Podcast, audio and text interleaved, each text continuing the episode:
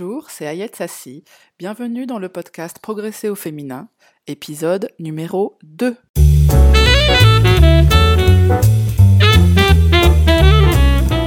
Bienvenue à toi, je suis ravie de te retrouver dans cet épisode du podcast Progresser au féminin. Aujourd'hui, on va entrer dans le vif du sujet en parlant des needle movers. Qu'est-ce que c'est qu'un needle mover? En fait, la traduction euh, veut dire bouger l'aiguille, ceux qui font bouger l'aiguille. Les Américains conseillent qu'il faut être un needle mover in your industry. That means, ça veut dire que euh, il faut que tu sois quelqu'un qui fasse bouger l'aiguille de ton industrie. Il faut que tu sois quelqu'un qui euh, a tellement réfléchi à ce qu'il fait, est tellement expert dans son domaine, est tellement le meilleur, que euh, tu fais bouger ton industrie. Tu, apportes un impact euh, suffisant pour mettre ton industrie en branle. Voilà. Donc c'est très ambitieux.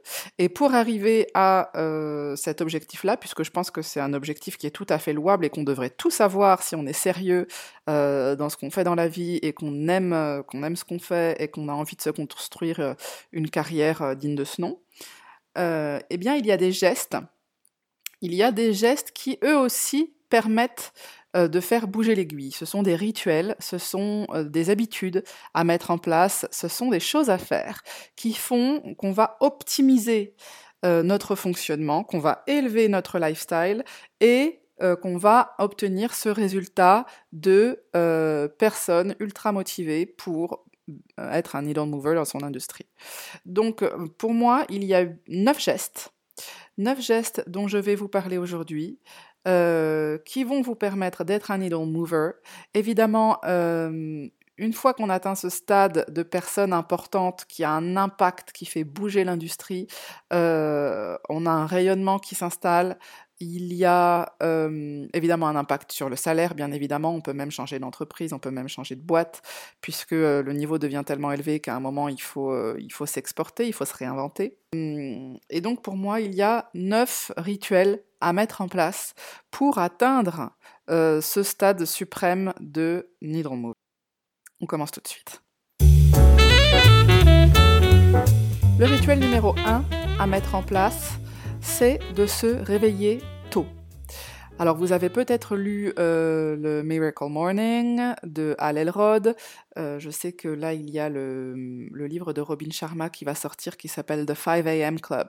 Robin Sharma, faut savoir que c'est lui qui prêche euh, pour qu'on se lève tôt depuis 20, 20 à 30 ans, mais qu'il n'avait pas écrit de livre à ce propos et donc ses élèves l'ont copié et ses élèves l'ont devancé en écrivant des livres à ce propos, alors qu'en fait c'est sa théorie de se réveiller tôt, de se réveiller à 5 heures du matin. J'ai essayé, j'ai lu le Miracle Morning il y a deux ans et demi maintenant. Je me suis levée à 5 heures du matin pendant un an euh, et je m'en souviens parce que pour moi c'est très difficile de me réveiller euh, aussitôt. J'ai mal dans mon corps, j'ai mal physiquement quand je me réveille à 5 heures du matin. Donc c'est vraiment un effort, mais apparemment c'est prévu. Hein. Il vous explique bien dans tous les livres euh, sur ces thèmes-là que c'est normal, que vous allez détester ça, que vous allez maudire le livre.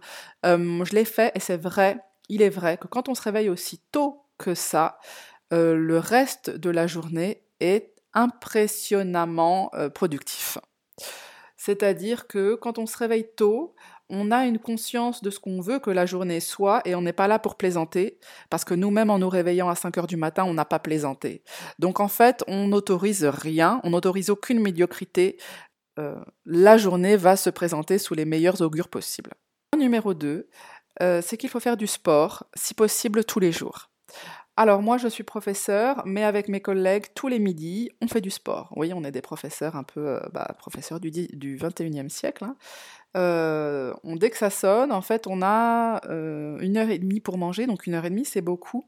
Donc dès que ça sonne, on se change, soit on va courir dans le parc à côté, soit on se met dans ma salle et on met une vidéo de, de sport de Shonti en fait, pour être précis, qu'on adore, parce qu'il a des super exercices, et surtout au fur et à mesure des exercices à faire, euh, il prodigue des paroles de sagesse euh, qui font que quand on travaille sur notre physique, on travaille en fait aussi et surtout sur le mental. Et c'est ça qui est important. Quand on fait du sport, on se dépasse, Et donc, si on se dépasse au moment euh, de notre activité sportive, on se dépassera aussi après dans notre vie.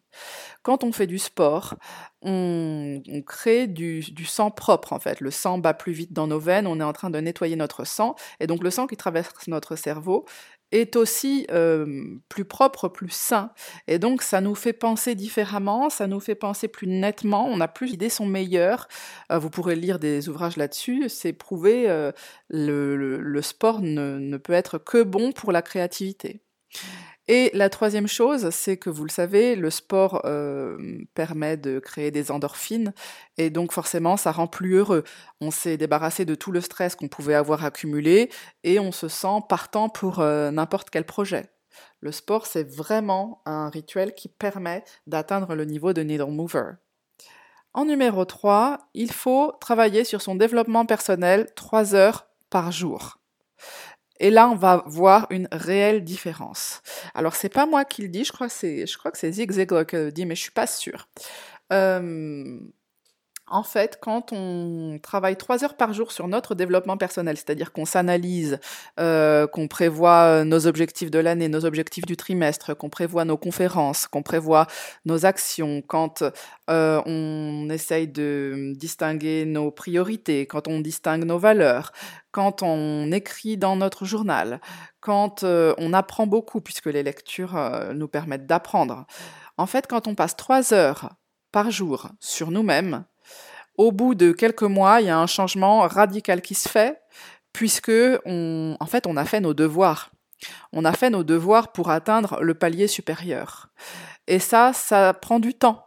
Et il faut se bloquer ces trois heures pour euh, nous consacrer à nous. C'est vraiment du travail de.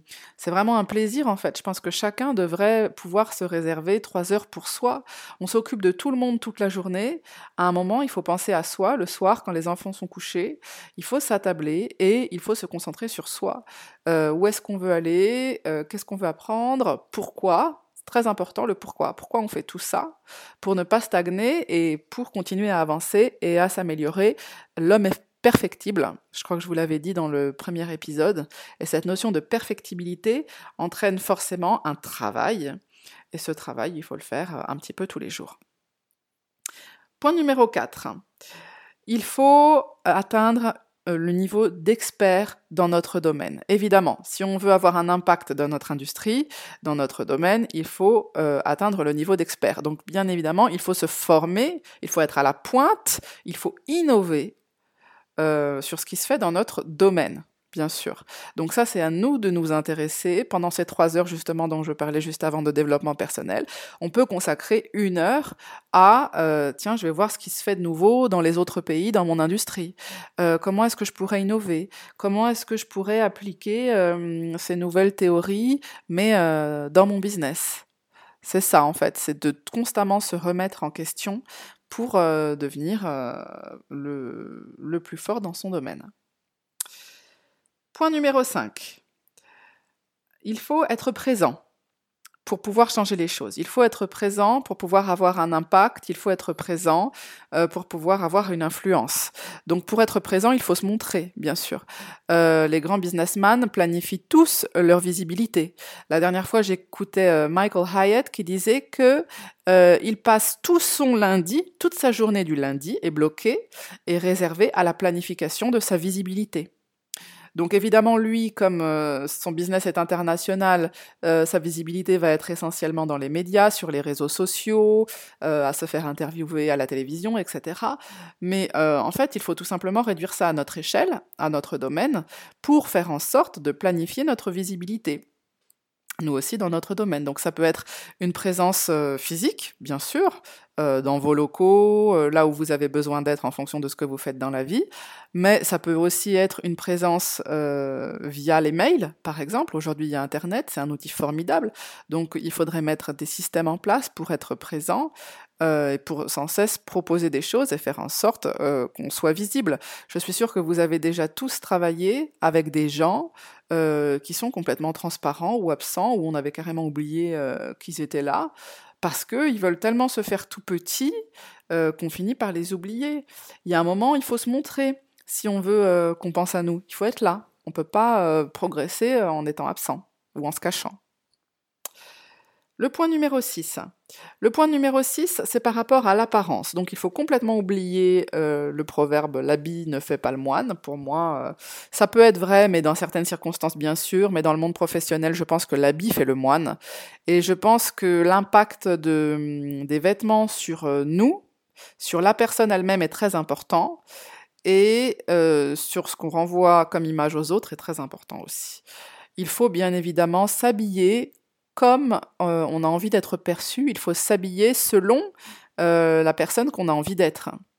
Il faut faire très attention à son apparence. Et quand je dis s'habiller, je parle bien évidemment des vêtements, mais je parle aussi euh, de, je parle de tout. En fait, c'est un tout. les cheveux, pour les femmes, le maquillage, pour moi, c'est l'apparence en général. Il faut faire très attention à son apparence pour se présenter sous son meilleur jour et surtout pour incarner la personne qu'on désire être, même si on n'y est pas encore puisque c'est en le faisant qu'on va y arriver. Euh, les Américains ont le proverbe Fake it till you make it. Faites semblant jusqu'à ce que vous y arriviez. Et je pense que c'est très vrai. Le point numéro 7, euh, alors on change complètement de, domaine. Le point numéro 7, c'est le repos forcé. Le repos forcé. Qu'est-ce que ça veut dire? Ça veut dire que il faut se ménager des moments, pour moi ce sont des week-ends, euh, où il n'y aura rien de prévu. Euh, mes week-ends sont assez chargés généralement. Bon, j'ai une fille, je suppose que ceux qui ont des enfants savent ce que c'est, mais même si vous n'avez pas d'enfants, je suis sûre que vous avez des week-ends chargés, puisqu'aujourd'hui on est dans un siècle du euh, busy being busy. On est busy tout le temps, on est même busy le week-end. Donc, le repos forcé, c'est bloquer un week-end moi, c'est un week-end toutes les cinq semaines environ. Je bloque un week-end et c'est un week-end de rien. Un week-end où je ne prévois rien. Un week-end où mon seul but est de rester chez moi ou aux alentours, pas trop loin, et de ne surtout pas m'essouffler, de ne surtout pas courir partout, et de ne pas avoir de travail particulier à faire, à rendre, euh, en dehors des choses basiques.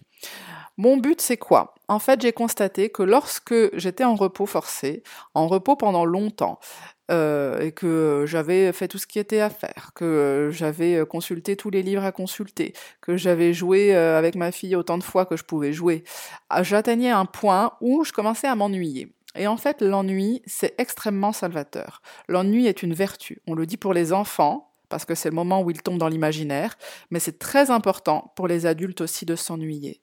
Pourquoi? Parce qu'en fait, quand on commence à s'ennuyer, c'est là qu'on commence à rêver. Et on se dit, ah, si j'étais là, ça me plairait d'être là. Et quand on se met à rêver, eh bien c'est là qu'on crée en fait nos désirs et c'est là qu'on crée en fait notre vision pour ce qu'on veut. Et la vision c'est capital pour pouvoir avancer. Donc non seulement je rêve, je suis en train de visionner ce que je voudrais, je suis en train de rêver, donc c'est formidable, déjà parce que c'est un plaisir en soi, et aussi parce que je suis en train de bâtir mon avenir en faisant ça, mais aussi parce que quand je vais sortir de cette phase d'ennui, je vais être tellement heureuse de sortir de cette phase d'ennui, tellement heureuse de retrouver des gens tellement heureuse de me réinvestir dans ce que j'aime que du coup je vais retourner dans ma semaine le lundi avec une joie immense. Et généralement, euh, c'est après mes week-ends d'ennui que euh, mes amis, mes collègues me disent mais dis donc tu rayonnes, qu'est-ce qui se passe? Ben, je rayonne tout simplement parce que je suis heureux de te, heureuse de te voir, mais tellement heureuse d'être de retour ici, tellement heureuse de me réinvestir et de m'entourer de tous ces projets qui me plaisent tant. Donc il faut ce moment de pause pour pouvoir se rendre compte de la chance qu'on a, de tout ce qu'on fait, et d'y revenir avec d'autant plus d'énergie et d'autant plus d'envie. L'ennui recrée l'envie. Le repos forcé, c'est la clé pour atteindre le désir de revenir et de revenir plus fort. Le point numéro 8, c'est le voyage. Alors j'ai la chance d'être professeur, donc euh, je suis en vacances toutes les six semaines. Et en dehors des vacances euh, de Noël, de décembre, euh, généralement on part tout le temps. on part à chaque vacances. Pourquoi? Parce que à chaque fois qu'on part, même si c'est une destination euh, qui ne semble pas très euh, euh, farfelue, si on part juste à Madrid ou si on part juste à Londres, eh bien, on, on est toujours inspiré par ce qu'on voit autour de nous. On est toujours inspiré par la nouveauté. Par euh, les gens, leur façon de penser, leur façon d'agir, et le fait de nous être coupés de notre quotidien comme ça pendant une semaine, deux semaines, fait qu'on va revenir avec plus d'entrain, c'est pareil que le repos forcé, mais aussi avec beaucoup de nouvelles idées, avec euh, une nouvelle vision sur euh, peut-être un, un, projet où on s'est aperçu que à Londres ils étaient en avance sur euh, je sais pas, sur, euh, sur la méditation, où on s'est rendu compte qu'il y avait des tendances qui étaient en, train de naître dans d'autres villes et que c'est pas encore implanté chez nous et que ce serait bien d'y penser et de le tourner à notre manière euh, dans ce qu'on fait. En fait, ça inspire de voyager. Et aujourd'hui, on a la chance de vivre dans un monde où, avec toutes les compagnies low cost qui existent, on peut partir euh, en Europe pour 30 euros, 60 euros aller-retour. Vous voyez, si on s'y prend bien et si on s'y prend à l'avance. Donc c'est pas très cher. On a Airbnb pour se loger aussi pas très cher. Donc on a la chance de pouvoir être maître euh, d'un mode de voyage itinérant comme ça qui fait qu'on paye pas très cher des voyages qu'on aurait payés il y a encore dix ans euh, dix fois plus. Donc on peut voyager, on peut s'inspirer, allons-y, profitons-en pour 60 euros, allons à Budapest. On va voir, on connaît pas, on va voir, on découvre. L'aventure, la valeur aventure est très importante. Et on en revient toujours enrichi en plus. Et on en revient surtout beaucoup plus nourri. Euh, et quand on est nourri, nous, on en met plus dans notre travail. Donc, on se rapproche de ce statut de needle mover. Euh, en point numéro, donc on, était au point numéro 8, et maintenant en point numéro 9, euh, qui est le dernier point. C'est un, c'est un rituel que j'ai découvert l'année dernière, que j'ai un petit peu abandonné en ce moment parce que c'est une période de rentrée, mais que je vais reprendre parce que j'y tiens. C'est la méditation. Donc la méditation, 10 minutes, 15 minutes tous les jours, ça a changé quelque chose en moi. J'ai commencé l'été dernier avec une application qui s'appelle Petit Bambou.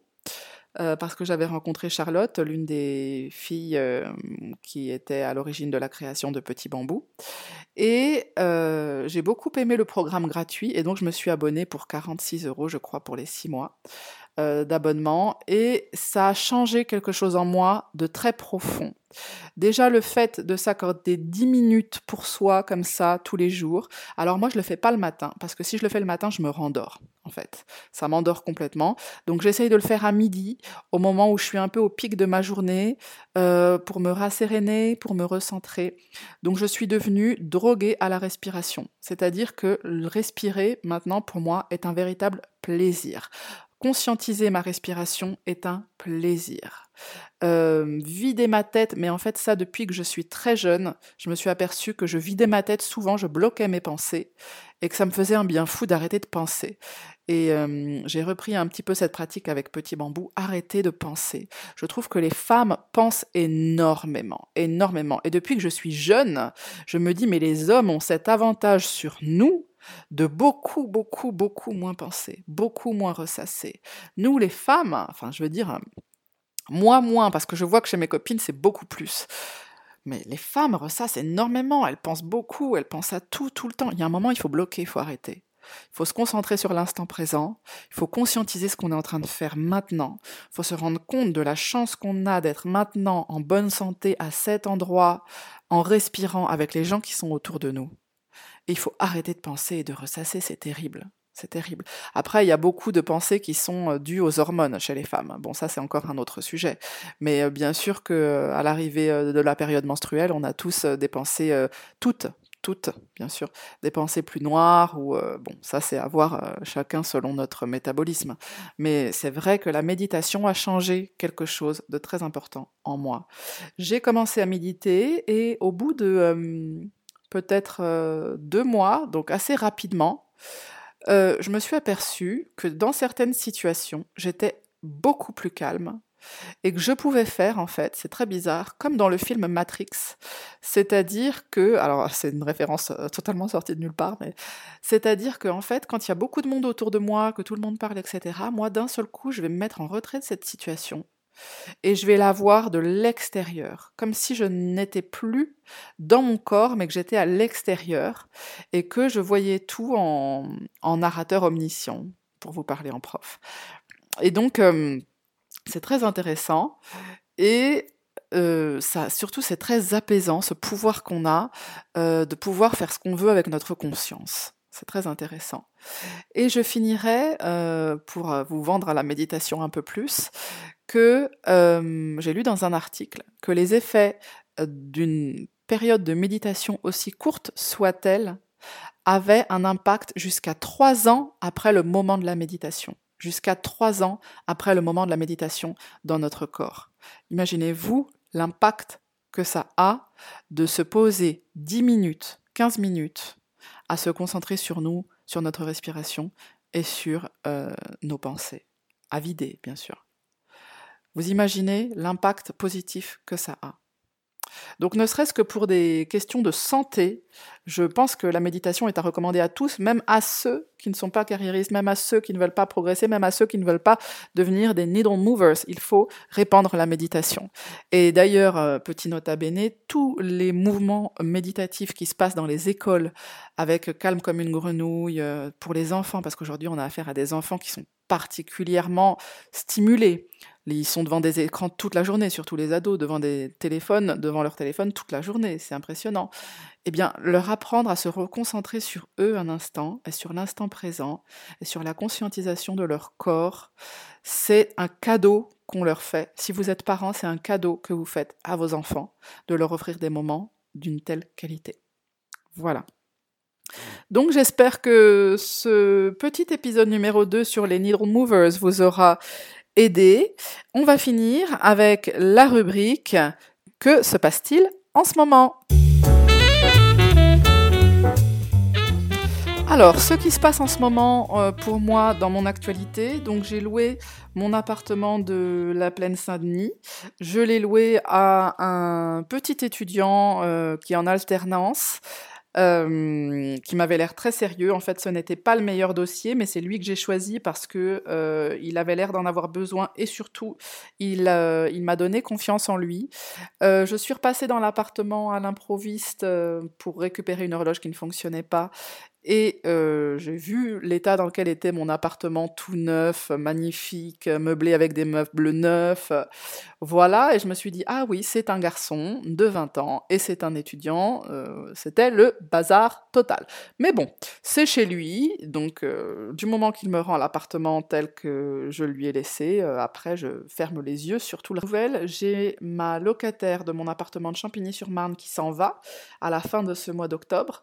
Donc je suis face un choix à faire, soit je le loue en location nue comme euh, c'était le cas maintenant, soit je le loue en meublé euh, et donc il faut que je le meuble et que je le loue plus cher, soit je le mets carrément sur Airbnb en location saisonnière, mais euh, je ne sais pas si ça fonctionne vraiment en fait. J'aimerais bien que vous me disiez d'ailleurs parce que euh, je sais que j'ai rencontré des femmes qui louaient des appartements à Choisy-le-Roi et à Vitry-sur-Seine en Airbnb et que ça se louait très bien, mais est-ce que moi, Champigny-sur-Marne, ça va bien se louer? Je ne sais pas. Donc je suis en pleine réflexion reste 15 jours encore, donc je sais que c'est très serré, j'ai pas envie de perdre de temps. Euh, Yann Darwin serait pas du tout content de savoir que je laisse mon appartement vide comme ça pendant, longtemps. Mais euh, il faut que, je, faut que je prenne une décision rapidement. Voilà, donc je vous tiendrai au courant bien sûr. Dernière nouvelle, j'ai fini le livre de Liz Gilbert, Elizabeth Gilbert en français, qui s'appelle euh, Big Magic. Donc Elizabeth donc Elizabeth Gilbert, c'est celle qui avait écrit le livre euh, succès mondial Eat, Pray, Love, qui avait été joué au cinéma par euh, Julia Roberts. Elle euh, nous raconte dans ce livre toute son aventure avec l'écriture, puisqu'elle a écrit au total six livres, si je me souviens bien, dont un seul a été un best-seller, qui est Eat, Pray, Love. Et elle explique que pour écrire ces livres, elle a toujours eu un job constant, et qu'elle écrivait ses livres on the side. Elle les écrivait quand elle pouvait, quand elle avait cinq minutes, sur ses pauses déjeuner, elle les écrivait le soir, elle les écrivait le matin, elle les écrivait sur un bout de table, elle les écrivait au café, elle les écrivait à la bibli, elle les écrivait sur un bar, elle les écrivait où elle pouvait, et elle a réussi à publier six livres. Et en fait, il y a un message qu'elle donne qui pour moi est le message le plus pertinent, parce que le reste est assez... Euh, le reste est assez, euh, comment on peut dire, hum, spirituel, voire même euh, superstitieux. C'est beaucoup de superstition. Hein. Elle parle d'une magie qui existe dans le monde, dont on ne serait pas conscient. Bon. Euh, mais il y a une idée qui est très bonne. Elle dit, quand vous avez un projet, c'est comme si vous aviez une love affair. C'est comme si vous aviez une histoire d'amour. Et elle donne l'exemple de, euh, de quand euh, il y a une histoire d'amour qui se joue dans notre vie et que malgré tout ce qu'on a à faire, on trouve toujours cinq minutes pour voir l'être aimé, toujours entre deux portes, toujours euh, rapidement le matin ou toujours rapidement à midi sur la pause déjeuner. On arrive à voir cette personne qu'on aime, on arrive à la rencontrer parce qu'on est poussé par l'amour. Elle dit pourquoi ne faites-vous pas la même chose avec votre projet? Si votre projet vous tient tant à cœur, c'est que vous l'aimez. Donc si vous l'aimez, ne dites pas que vous n'avez pas le temps de le réaliser. Vous pouvez le réaliser cinq minutes le matin, cinq minutes à midi et deux heures le soir. On peut toujours trouver des petites interstices pour placer le projet qui nous tient à cœur. Et je trouve cette idée très bonne parce que souvent on se dit on n'a pas le temps. C'est faux. C'est faux, le temps on l'a, le temps on en fait ce qu'on veut. Et quand on le veut, on le peut. Bon, je ne vais pas vous reprendre le vieil adage, mais elle nous prouve par A plus B, et c'est vrai, on a tous eu cette expérience-là, j'imagine, qu'on peut trouver le temps pour ce qu'on aime. Pourquoi est-ce qu'on pourrait trouver le temps pour un être aimé et pas pour un projet aimé, s'il nous tient vraiment à cœur? Voilà. C'était la bonne idée d'Elizabeth Gilbert. Eh bien, j'espère vous retrouver bientôt sur le podcast euh, de Progresser au féminin. C'est un plaisir pour moi d'enregistrer ces sessions et j'espère qu'elles vous plairont. N'hésitez pas à noter le podcast et à lui donner un avis. Vous aiderez sans doute d'autres femmes ou d'autres hommes qui veulent progresser euh, à le faire euh, en créant cette communauté ici. Merci à tous et à bientôt. Au revoir.